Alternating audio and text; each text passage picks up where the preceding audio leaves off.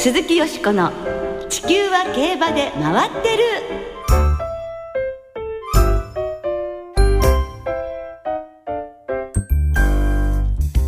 皆様こんばんは。お暑ございますがお元気でいらっしゃいますか？鈴木よしこです。地球は競馬で回ってる。この番組では週末の重賞レースの展望や競馬界のさまざまな情報をたっぷりお届けしてまいります。最後までよろしくお付き合いください。今日ご一緒してくださるのは山本直アナウンサーです。山本です。よろしくお願いします。よろしくお願いいたします。いや山本さんオリンピックね盛り上がっていまして日本勢は連日のメダルラッシュですよ、はい、素晴らしいわね。素晴らしいですね。どんなシーンが印象に残ってますか？あのちょっと前になりますが三宅宏美選手ウェイトリフティング、はい、あの前半のスナッチ1回目2回目上がらなくて、これは予選落ちだと思った。3回目、大丈夫？って思ったらあの腰もしっかり我慢してくれて上がった、はい、あの80キロ台のスナッチは忘れられないですね。ねそしてあのご自分でなんていうのバーベル、はい、でしたいいの、はい、合ってる？バーベルをもうほらもうキスするっていうかもう撫でて撫でて感謝をね表して、はい、あれがもうなんかジョッキーが馬をこうう、ね、撫でるのとねちょっと重なったりもしましたね、さてでもね競馬の方もですね負けてはいられませんね、はい、凱旋門賞の金メダルを目指してマカヒキが今日出国いたしました。日本を出てオランダのアムステルダムから陸路で滞在先のフランスシャンティにあります。小林聡厩舎に入厩して、うん、来月11日の前哨戦ニエル賞に備えます。はいもう小林聡厩舎本当心強い存在ですね、はい、そのマカヒキのライバルブックメーカーで凱旋門賞一番人気のポストポーンドが17日に英国インターナショナルステークスに出走し快勝ですよ。やっぱり強敵ですね、はい、そして今夜イギリスサンダウン競馬場では藤田七子騎手がレディースワールドチャンピオンシップ第13戦に参戦します。はい初めての海外遠征ということでもういろんなことを吸収してきてほしいなと思いますね、はい、のびのびと頑張ってほしいと思います。いい結果を期待いたしましょう。鈴木よしこの地球は競馬で回ってる。この番組は JRA 日本中央競馬会の提供でお送りします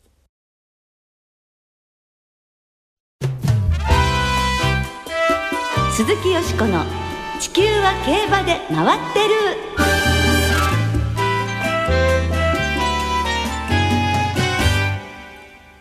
名伯楽。尾形藤吉さんに迫る。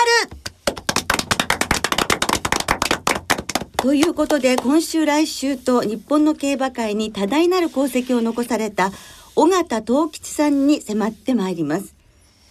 尾形藤吉さんというともう偉大なるホースマン。ね、日本の競馬の礎を築かれたと言ってもいいでしょう。そして大尾形ということは存じているんですけど、山本さんいかがですか？あのいろいろとこの仕事をしていると競馬の歴史を顧みたり、いろいろ触れる機会はあって、えーはい、そのどのどこを開いても尾形藤吉さんの名前に行き当たるんですが、はい、私不勉強なもので全く詳しいことは知らないまま今日まで来てしまいました。この機会にしっかり学んでおきたいと思います。はい、あの特にリスナーの若いファンの方もね、はい、え今日この機会にぜひあの学んでいただきたいと思います。はい、それでは尾形東吉さんの経歴を江本さんご紹介していただけますか？はい。尾形東吉さんは明治25年、えー、1892年北海道臼郡伊達町で開拓農家の次男として生まれました。幼少から農耕馬を乗りこなし6歳7歳の頃には裸馬の上に立って走らせるまでになり立ち乗り父ちゃんと呼ばれていたそうです。その後親戚のつてで修行を積むことになったニーカップの御料牧場での騎乗の姿が関係者の方の目に留まって16歳となった明治41年1908年に騎手を志して上京しますその年の12月前の年の提出後昇天競争を勝った北園というまで初騎乗初勝利を挙げます。はい。以降騎手として数々の勝利を重ねる一方大正5年1916年24歳の時に祐天寺に厩舎を開業されます。その後騎手兼調教師としてさらに実績を積み重ねることになります。昭和11年1936年には騎手を引退して厩舎の運営に専念します。日本ダービー東京優駿を発祥したのをはじめ天皇賞など8大競争39勝の実績を残し昭和39年1964年に王子宝賞昭和41年1966年に勲後藤走行旭日賞を受賞します。管理馬には栗藤、スーイース、白力、名水など名馬が多数です。そして安田隆義さん、野平裕二さん、松山吉三郎さん、伊藤修二さん、大久保亀治さん、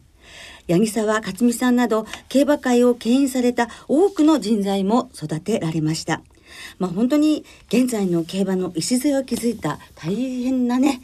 ホースマンでいらっしゃいますね。そして昭和56年1981年に89歳でお亡くなりになられます、はい、私が競馬の世界に入りましたのが昭和58年ですからお亡くなりになられた2年後ということになるんですよね、はい、ですから一度もお目にかかったことがありません。お名前だけですね、あのぜひ一度お会いしてお話伺いたかったなと思いますね。で私も知らない山本さんも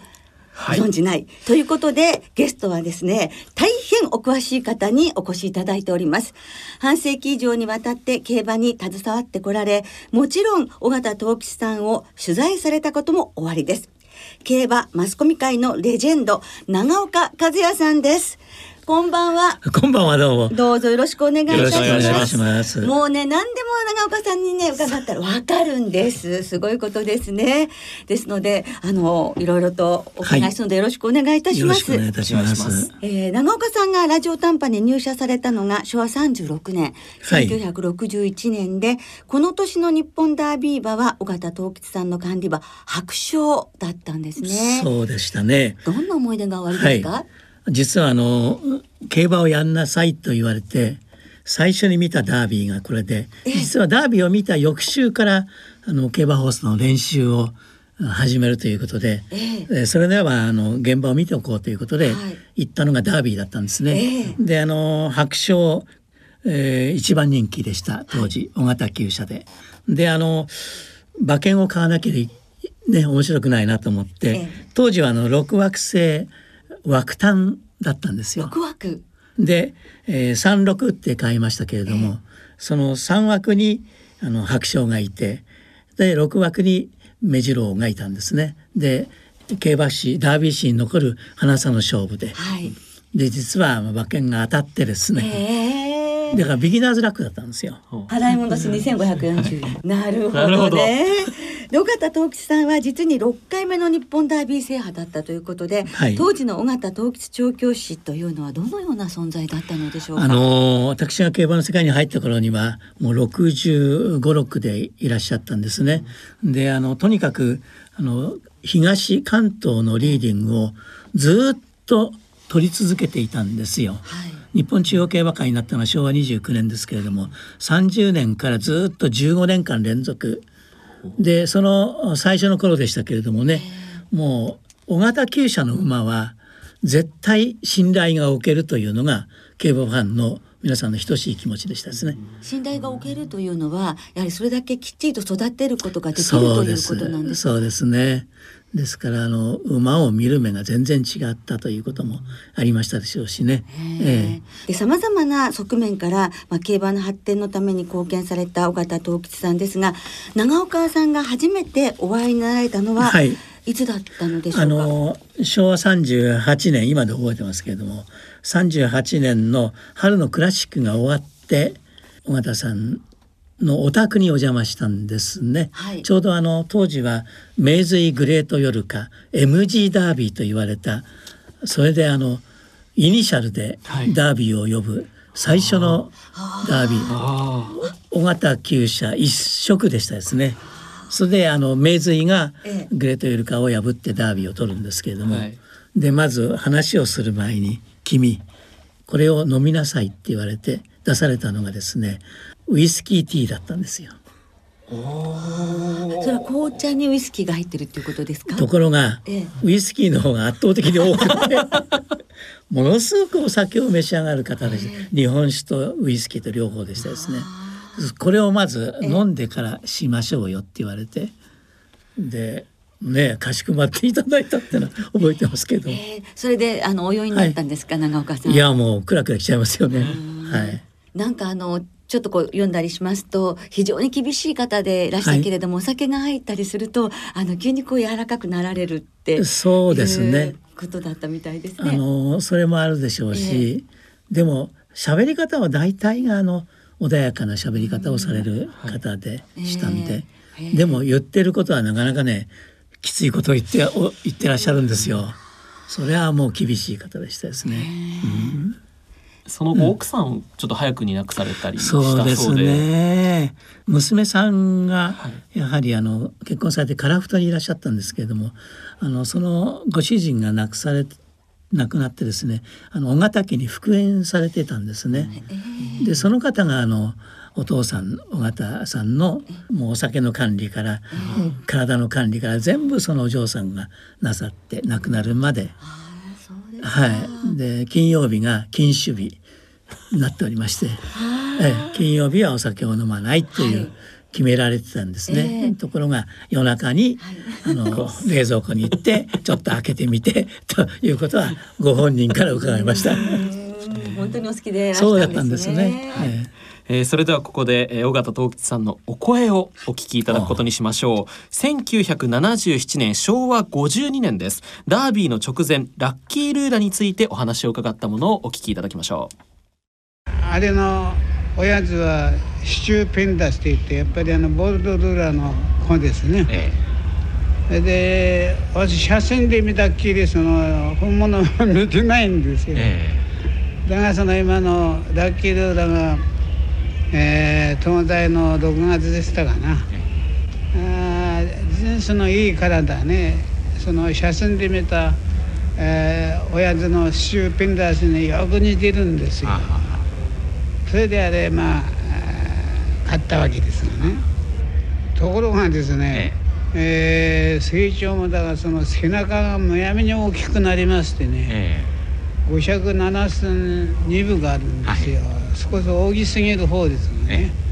でも大きい割にあの動きが器用なとこあるんですね。洗面は割にあの一頭でやると気持ち気持ちよく書けない方ですね、はい、えー、で勝負行くとコロッと変わるんですね、はい、7回優勝してましたけれどもなかなか今までと違いましてね、ええ、今は馬が多くなってきましたから、えー船がおりますが、なんとかこの間では一つ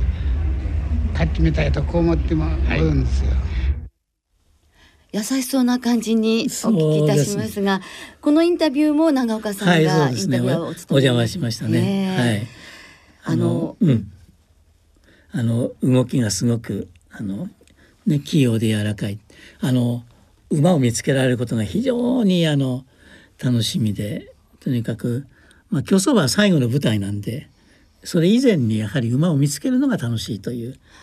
尾形さんでしたですね。えー、もうその最初に、まあ、子馬というか若い頃にあこの馬だって見つけられたらやはりその描いた通りにやっぱり子育てになっていかれたでしょう、ね、でしょうね。あの馬を見るのはですね、えー、生まれて生まれた時から10日までの間に馬を見るのが一番いいそうです。は早く見る。だからよくあの、まあ、伊藤裕二調教師もそうでしたけれども、はい、とにかく調教師の皆さんが生まれたらすぐ北海道に見に行かれますものね。ええ、でそういう方々はみんな、あの尾形藤吉さんの薫陶を得てる方ですね。皆さん。なるほど。そしてあの尾形藤吉さんを取材されていて最も印象に残っているというのは言葉で言うとどんなことでしょうか？そうですね。あのいわゆるあの尾形さんがですね67歳から馬に関わって16歳から馬に乗ってという長い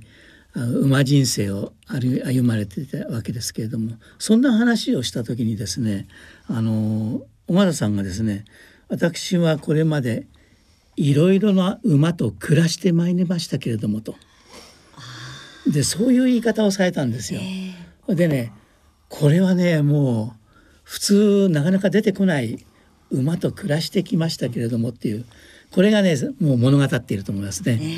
尾形さんの生涯、えーえー、まあ、家族というかそういうことですよね。だったんですよね。まあ、残念ながら音源は残っていないんですが、はい、尾形藤吉さんが受訓された時に、えー、ラジオ短波で特番を作ったという話を伺いました、はい、それはどのような番組だったですか？あの要するにその馬人生ということで、はい、あのそういう方って今までいなかったんですよね。うん、で初めてその競馬の調教師さん。ですからあの尾形先生をご紹介することがすごく大事だっていうことで実はあの競馬の人間でなくって制作者エキスパートの方が作ってくれたんですよね。はい、ですから生い立ちから馬にどう接してきたかとかそういうことをずっと語っていただいたんですね。であの小さい頃は本当に寝藁で一緒に寝起きしたっていう話までその時されていらっしゃいましたですね。えーある意味競馬界の人間国宝でいらっしゃいますね。いやもうまさに、えー、そうだと思います。はい。そして尾形藤吉さんが亡くなったのが昭和56年9月27日ちょうど管理馬メジロティターンがセントライト記念を勝った日だったということなのですがこの日のことは長岡さん覚えてらっしゃいますか？あの実はお孫さんで尾形光弘調教師いらっしゃいますでしょ、はい、実は亡くなってあの後日お話を伺いに行ったんですよ。そうしましたらその1981年の9月27日に往生されたんですけれども、その日はあのセントライト記念があってメジロティターンが勝ったんですけど大型厩舎ですよね。はい、でその時あの尾形光弘現調教師もそばにいらっしゃったんですけれどもその日がたまたまねお孫さん光弘さんの誕生日だったんですって。で23日前からあのおじいちゃんの具合が悪いんであの持つかどうかでセントライト記念が終わったらみんなで函館に函館でお亡くなりにました函館にあの行こうって切符まで用意してたそうです。はい、ところがその近場道を通って本馬場に出る時に尾形光弘さんが急に眠気に誘われたそうです。でその時に「おやこれはおじいちゃんにもしかしたら」って思ったそうなんですけれどもレースですからレース終わって勝って引き上げてきた時にカンカン場であの王先生が亡くなりましたって聞かされたそうなんですね。じゃあメジロティタンを本当にこう押してくれたっていうか勝利に導いてねくださくださってお孫さんにお誕生日プレゼントっていう感じだったのですね。すねいろんな意味が込められておりますね。そ、ね、こには。はいまだまだお話伺いたいんですがここで今日はお時間ということになりました、はい、はい、この続きは来週お届けいたします。来週は尾形東吉さんの管理場やお弟子さんたちについてお聞きしていく予定ですので長岡さん来週もどうぞよろしくお願いいたします。よろしくお願いいたします。今日はどうもありがとうございました。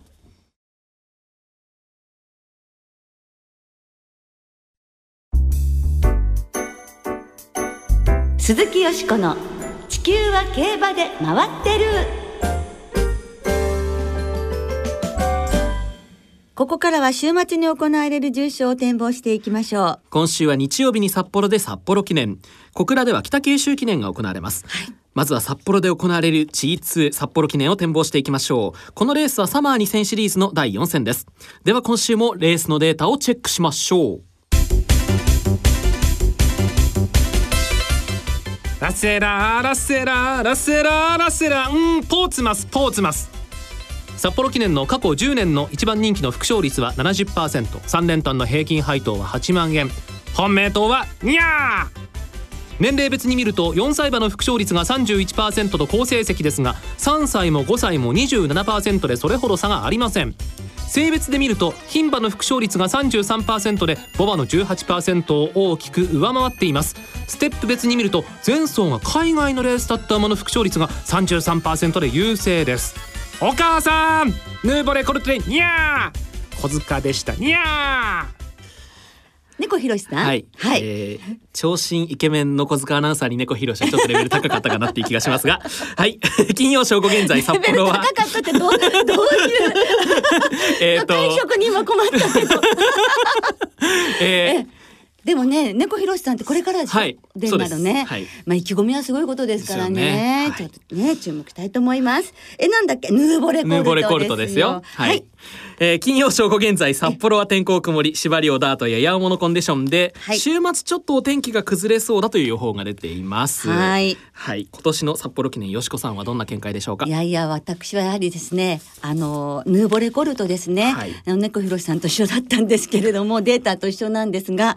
あのこの札幌記念って非常に、あの牝馬の活躍も目立つ今データにもありましたようにね、はい、ですからヌーボレコルトもなかなか勝てないでいるんですけれども内容はやはり強いなっていうところを見せてるんですよね。うんはい、ですからまああのブリーダーズカップにも挑戦ということなのでそれに向けて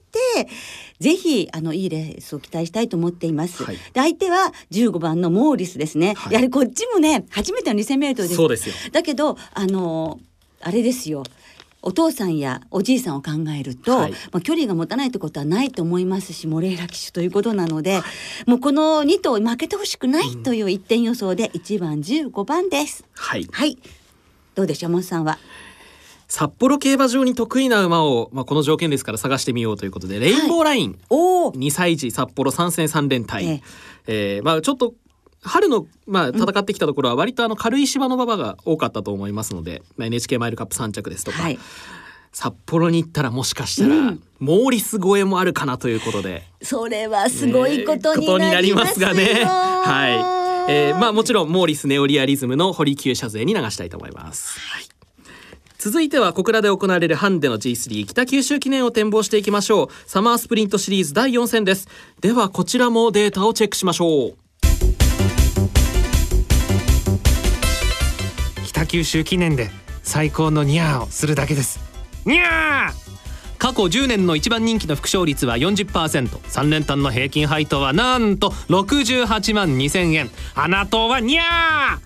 年齢別に見ると4歳馬の副勝率が47%と抜群の成績。ハンデ別では52キロの副勝率が37%でトップ。ステップ別では1000万条件組が45%でトップ。前走の距離別では 1600m 以上が33%でトップだ。にゃー！狙いはジャストドゥイングでにゃー！小塚でした。八景よーい星座。にゃ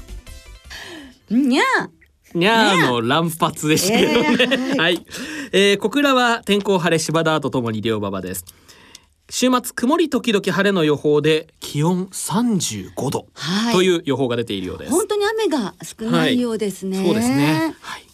北九州記念、はい、よしこさんはどの馬から入りましょう？ね、サマースプリントシリーズということですよね。はい、まあベルカントが注目ですけれども、はい、56キロっていうのがちょっとどうかなっていうところがあるので、うん。はい、やはり今年重賞で活躍している4歳馬に注目して、はい、今回4頭4歳馬1頭しかいないので、12番のジャストドゥイングにちょっと期待してみたいと思います。はい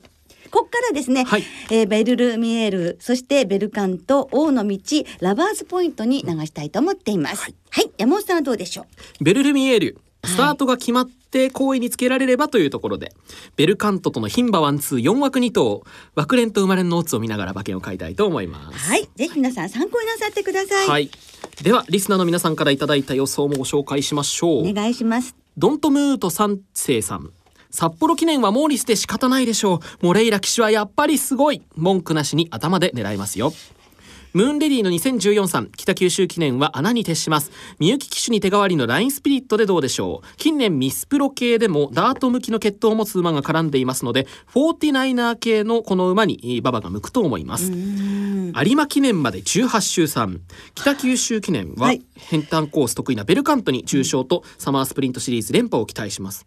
もう有馬記念までするしかないですね。ね 早いですね。はい中堅さん北九州記念はベルルミエールを狙います。ここ最近は成績が振るいませんが前走の CBC 賞5着で復調の兆しが見えましたし北九州記念は去年3着。金量は引き続き53キロですしここで初重賞を掴んでほしいです。ということでした、ね、皆さんどうもありがとうございました。来週はキンランドカップ新潟2歳ステークスの展望を中心にお届けいたします。お聞きの皆さんの予想もぜひ教えてくださいね。お待ちしています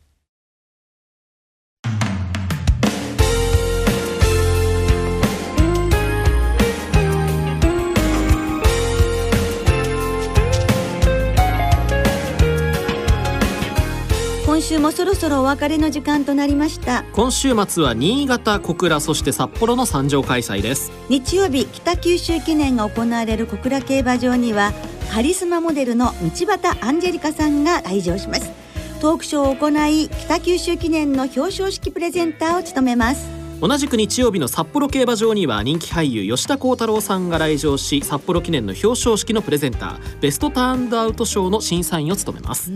そして来週札幌競馬場ではワールドオールスタージョッキーズが開催されますがそのチャンピオンジョッキー勝利チームを予想して的中すると豪華賞品が当たるキャンペーンの応募受付が明日から始まります。JRA の競馬場ウィンズエクセルのインフォメーションなどで配布される応募用紙に予想と必要事項を記入してください。8月20日から28日に購入された2000円分以上の勝ち馬投票券とともにインフォメーションなどにお持ちいただいてご応募ください。詳しい応募方法は JRA のホームページでご確認ください。それでは週末の競馬存分にお楽しみください。お相手は鈴木よしこと山本直でした。また来週元気にお耳にかかりましょう鈴木よしこの地球は競馬で回ってるこの番組は JRA 日本中央競馬会の提供でお送りしました。